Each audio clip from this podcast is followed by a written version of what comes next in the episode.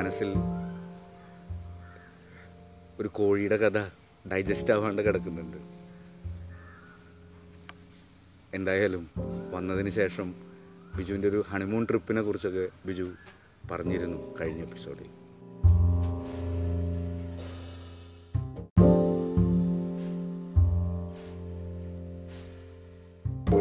അതിന് ഞാൻ വളരെ ചുരുങ്ങിയ സംഭവങ്ങളാണ് ഉപയോഗിച്ചത്. അതായത് ശരിക്കും പറഞ്ഞാൽ ചോറ് ഊറ്റുന്ന വലിയ കൊട്ട ചോറ്റ് കൊട്ട എന്ന് പറയും. വലിയ കൊട്ട ചോറ്റ് കയ്യിലല്ല. കയ്യിലോൽ ഇട്ടിട്ട് ഇടുന്ന കൊട്ട അല്ലേ? വലിയ കൊട്ട.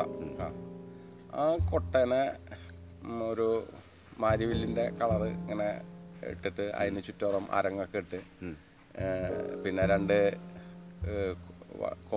നമ്മൾ പറയില്ലേ ചേറാനൊക്കെ ഉപയോഗിക്കുന്ന മുറം. മുറം. രണ്ട് മുറം അതിനെ ഒരു ആംഗിളിൽ തിരിച്ചു വെച്ചിട്ട് അതിൽ ഡിസൈൻ ചെയ്ത് അങ്ങനെ എന്നെ സഹായിക്കാനായിട്ട് അമ്മയുടെ മകളും ഉണ്ടായിരുന്നു. മകളെ കല്യാണം കഴിഞ്ഞു. ഇപ്പോൾ കേരള കോളേജിൽ പ്രൊഫസറാണ്. ഓക്കെ. അപ്പോൾ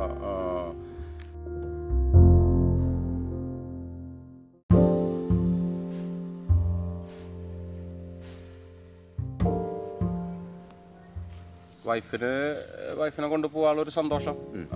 അങ്ങനെ എല്ലാവരും നല്ലൊരു മൂഡിലായിരുന്നു. അപ്പം പിന്നെ ഈ കല്യാണ പരിപാടികളിൽ ഇങ്ങനെ ഒരു പരിപാടി ഓർഗനൈസ് ചെയ്യാൻ പറ്റി ആ ഒരു സന്തോഷം. പിന്നെ അതിലൊരു പ്രത്യേകത എന്താ വെച്ച് കഴിഞ്ഞാൽ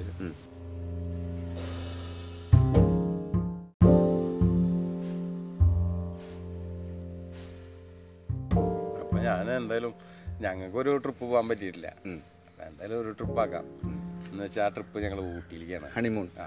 രണ്ടുപേരുടെയും ഹണിമൂൺ ഒന്ന് പുതിയ ആൾക്കാരും പിന്നെ ഒന്ന് ആറു മാസമായിട്ടും ഹണി തീരാത്ത ഹണി തീരാത്ത കുറച്ച് ആൾക്കാർ രണ്ടുപേരും. മൂണിനെ കാണാൻ വേണ്ടിയിട്ടുള്ള ആൾക്കാർ ഞങ്ങൾ ഒരു കാലം നല്ല രസമായിരുന്നു. അന്ന് ഒരു പാട്ട് എനിക്ക് ഭയങ്കര ഇഷ്ടമുള്ള ഒരു പാട്ടുണ്ടായിരുന്നു. ആ പാട്ടാണ് ഏകദേശം ഊട്ടി വരെ ഒരു പത്ത് പ്രാവശ്യം ഞാൻ കേട്ടിട്ടുണ്ട്. അതായത് താഴമ്പൂ മുടി മുടിച്ച് പതിനെട്ട് മുഴഞ്ചേല ഞൊറിഞ്ഞുടുത്ത് വെള്ളിക്കൊളുസ് അങ്ങനത്തെ ഒരു അത് നല്ല രസമുള്ള പാട്ട്. ഞാൻ എനിക്ക് തോന്നുന്നത് ശ്രീദേവിയുടെ അവസാനത്തെ മലയാളം സിനിമയാവാനാ ചാൻസ് അത്.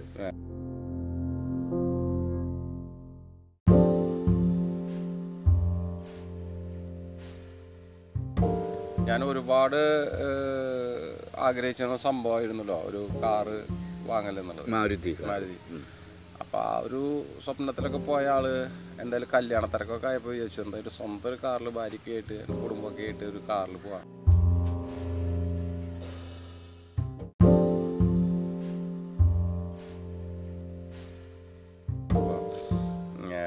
വല്യമ്മേരെ ഏറ്റവും താഴെയുള്ള മോൾ പറഞ്ഞു ഞങ്ങൾ എന്താ വിഭവം വേണ്ടതെന്ന് ചോദിച്ചു. എന്നാ ഒരു കോഴി ആയിക്കോട്ടെ എന്ന് പറഞ്ഞു. കോഴീനെ ഇപ്പൊ നീ പേടിച്ചിരിക്കുന്ന സമയല്ലേ? ഇപ്പൊ അപ്പൊ അന്ന് ആ കോഴിയുടെ കഥ ഡൈജസ്റ്റ് ആയിട്ടില്ല അന്ന് എനിക്ക് തോന്നുന്നത് നാടൻ കോഴിയാന്ന് തോന്നുന്നു. നാടൻ കോഴി എന്തോ അങ്ങനെ മറ്റേ ബ്രോയിലർ കോഴി ഇറങ്ങിയിട്ടുണ്ടെന്നുള്ള അറിയില്ല. അപ്പൊ ഞാൻ അല്ല നീ ഏതാ? നാടനാണോ ബ്രോയിലറാണ് നമ്മൾക്ക് നാടനല്ലേ? അതെ അല്ലേ. നാടൻ കോഴി ആയിരുന്നു അല്ലേ നാട്ടുകാരുടെ കൺസെപ്റ്റിലോ ആയിക്കോട്ടെ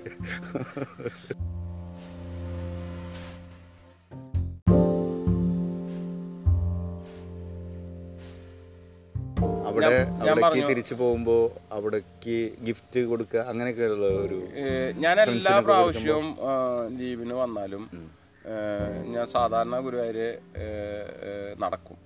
ഗുരുവായൂര് കടകളിൽ നടന്നു കഴിഞ്ഞാൽ വള മാല പ്ലസ് വുഡ് മരം കൊണ്ട് ഉണ്ടാക്കിയിട്ടുള്ള പല. അത് ഞാൻ എടുത്ത് എടുത്ത് പറയുകയാണെങ്കിൽ അയ്യപ്പൻ നായരെ ഷോപ്പാണ് എന്റെ ഗോപാലകൃഷ്ണൻ.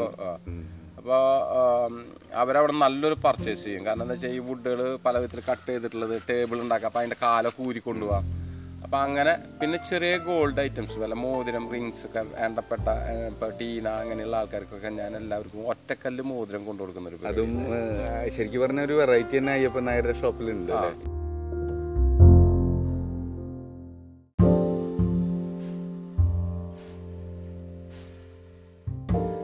ഇരിക്കുമ്പോൾ ഞാൻ ആ ഒരു കാര്യം മാത്രം ശ്രീധർ പറഞ്ഞു നമുക്ക് ഉള്ള സ്വർണമൊന്നും ഇവിടെ വെക്കണ്ട. നമുക്ക് പതുക്കെ അങ്ങോട്ട് എടുക്കാം. കാരണം വെച്ചാൽ അവിടെയാണ് ഇത്തിരി സേഫ്റ്റി സ്വർണം അങ്ങോട്ട് എടുക്കാന്നാണ് എന്താ കാരണം എന്ന് വെച്ച് കഴിഞ്ഞാൽ ഞാൻ പറഞ്ഞില്ലേ നമുക്കൊരു അങ്ങനെ ഒരു ശ്രീധനത്തിന്റെ സംഭവം ഒന്നും ഉണ്ടായില്ലെങ്കിലും കുറച്ച് പൊന്ന് ഞാൻ എന്റെ എന്റെ ഉള്ള പൈസ കൊണ്ടൊക്കെ ഞാൻ വാങ്ങിയിട്ടുണ്ടായിരുന്നു. കരുതിയിട്ടുണ്ടായിരുന്നു. ഇല്ല വാങ്ങിയതാണ് കരുതി വെക്കാനായിട്ട് എനിക്ക് അങ്ങനെ ഒരു ചിന്ത ഉണ്ടായിരുന്നില്ലല്ലോ കല്യാണം. പണ്ടും അതെ കരുതി വെക്കാറില്ല ഇപ്പോഴും ഇപ്പോഴും വരണ പുറത്ത് ഫേസ്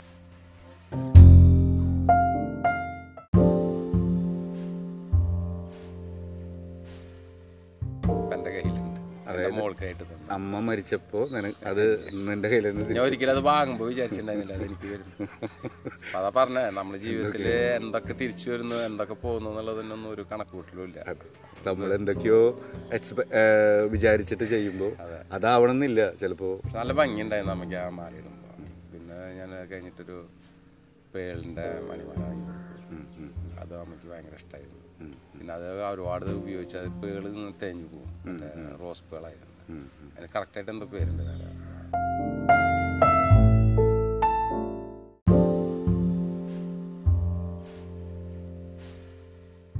അപ്രതീക്ഷിതമായ ഒരു സ്വീകരണം ഞങ്ങൾക്ക് കിട്ടുകയുണ്ടായി. കാരണം എന്താ വെച്ച് കഴിഞ്ഞാൽ ഈ രാമൻ ഒരുപാട് ഇന്ത്യയിൽ വന്നിട്ടുള്ളതും ഇപ്പം അറിയാലോ. എന്റെ കഥകൾ കേട്ടാൽ തന്നെ അറിയാം. എനിക്ക് ഞാൻ എട്ടിൽ പഠിക്കുമ്പോഴാണ് ഞാൻ ആളെ. അതെ അതെ. അപ്പം അത്രയും കൊല്ലത്തെ പരിചയമൊക്കെ വെച്ചിട്ട് ശരിക്കും പറഞ്ഞു കഴിഞ്ഞാൽ എന്റെ വൈഫിനെ വിളക്ക് പിടിച്ചിട്ടാണ് ആ വീട്ടിൽ ഓ. മാത്രമല്ല ട്രഡീഷണൽ മെയിൻ ഡോർ ഉണ്ടാവും ഞാൻ പറഞ്ഞില്ല ഇന്ത്യൻ ട്രഡീഷണൽ സ്റ്റൈൽ തന്നെ അവിടെ കൊടുത്തു. അടിപൊളിയൊക്കെയാണ് അത്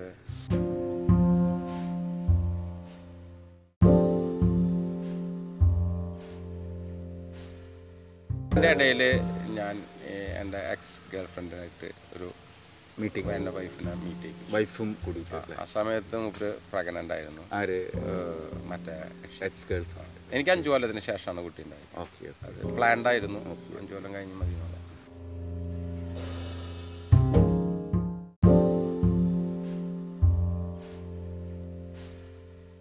എല്ലാ നല്ല സന്തോഷകരമായ നിമിഷത്തിനുള്ളിൽ ഞങ്ങൾക്ക് സഹിക്കാൻ പറ്റാത്തൊരു സംഭവം. ജീവിതത്തിൽ. ജീവിതത്തിൽ ഒരു വേർപാടിന്റെ കഥ. ഓക്കെ. അത് അടുത്ത എപ്പിസോഡിലൂടെ. ഓക്കെ.